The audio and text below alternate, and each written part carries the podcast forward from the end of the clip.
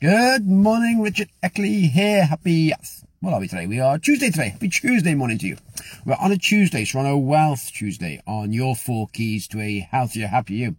And I'm doing some research for my book, um, How to Create Wealth. At the moment I'm doing research on Sara Blakely. She's the actual founder of Spanx. It's latest hosiery. Helps shape your, shape your bum and shape your bottom half of you, if you like, make it all nice. And she founded the company back in 2000. It's now worth, it's over a billion dollar company now. And she started this all by herself on her own with a thought process and how she developed the business. She was working as a, as a door to door, actually, a fax saleswoman. Um, back in 93, she started up to 2000. So seven years, she was working selling fax machines door to door. And she said she knew she was a good saleswoman, but she just didn't like all the rejections permanently. No, getting thrown out of offices, having a business card ripped up in her face. Just a horrible way to do, but she was earning some good money doing it. She thought, this isn't what I want to be doing. So she actually thought, what can I actually do that I can sell to millions of people and that'll make them feel good? And she said, so one night she was going to a party and she put on like these sort of tights, but she said she didn't want to wear the the tights because they had uh, shoes in there. She had open toe shoes. So she cut the bottom off her tights. So she had the look, but then they kept riding up her leg all evening. So she thought to herself, right, this could be it. This could be what I need to develop. I need to do, to make. So that's how Spanx came along. She cut these legs off these tights and then she actually put an elastic in the sort of the bottom part so it shaped them a bit and way to go. But then she had to actually promote it and develop the business. And she said she was, she started off and um, all this men's hosiery like tights and lingerie and everything else was actually developed all by men back in those days. It was all that is a man dominated eh, industry. So she had to go to these men and explain them what she wanted to do.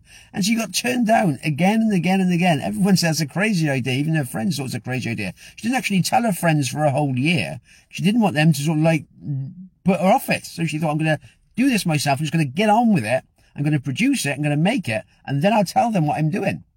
So she did. She actually got a prototype made and then she sort of went to try and sell it.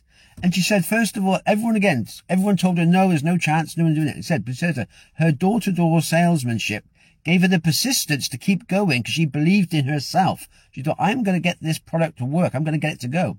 So she actually um, contacted the massive department store in America. I think it's Norman, I don't know who they are, Norman, someone like that. it's a big company in America. I don't know them. And um, she spoke to them and she spoke to the um, buying director. And they said, and she said to her, I'm Sara Blakely, I've developed this amazing new underwear garment that make all your, your customers happy. And they said, well, no, we don't want to see you. She said, look, I'll, if I can fly to you, will you give me some time? She said, oh, okay. Then if you'll fly to me, where are you from? She's from Atlanta and this was in Dallas, I think. So if you're going to fly to me, then I'll give you 15 minutes of my time. So Sara flew over to her. She said, nervous as heck with a prototype package. And, um, she, she's trying to explain this to her. The woman could, just couldn't get what she was saying. She said, look, come with me to the bathroom. So the woman looked a bit strange. Said, look, just come with me bath. I'll show you what it is. So she showed her her pant, her, her clothes she was wearing without this on. And then she put it on and showed her it. And the woman said, I get it. I can see what this is going to do. And I'm going to give you a chance to go into seven stores, seven department stores in around the cities in different parts of America and see how this goes.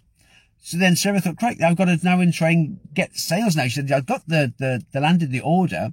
Now I've got to get some sales with it. So she was actually phoning around her friends in these cities saying, look, if you go into this department store and buy this product you'll see on the shelf, this Spanx, I'll check, I'll send you a check to cover the cost of it, but I need some sales coming in to do it. So she started to do this and she started to use other systems as well, where she actually promoted her own business, her own product, by actually going in the shop herself and selling it herself because she was such a good saleswoman, she knew what she had to do and she sort of bent the rules a couple of times, putting things on different places she shouldn't really have done, but she got away with it and the sales picked up and she started to get things going.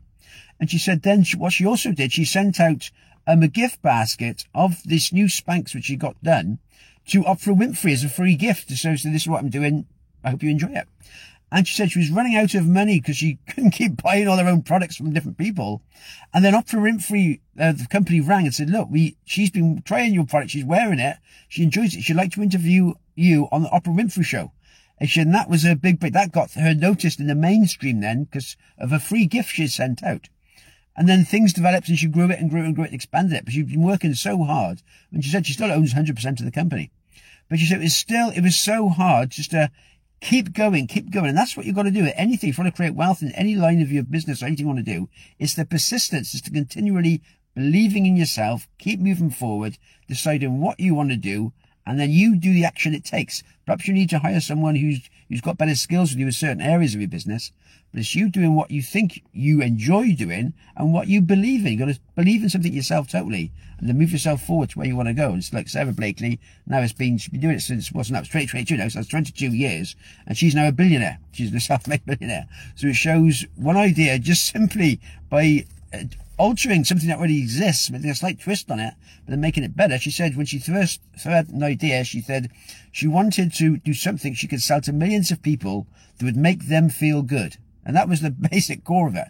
So it shows you any idea that you think of, you can think, right, okay, what can I do that'll help other people either make them feel good, improve a situation, solve a problem for them. That can be something you can develop yourself. You'll learn about it, develop it, and then move yourself forward. And yeah, just don't stop till you get there. Happy days. There we are. Have yourself a good one. All the best for now.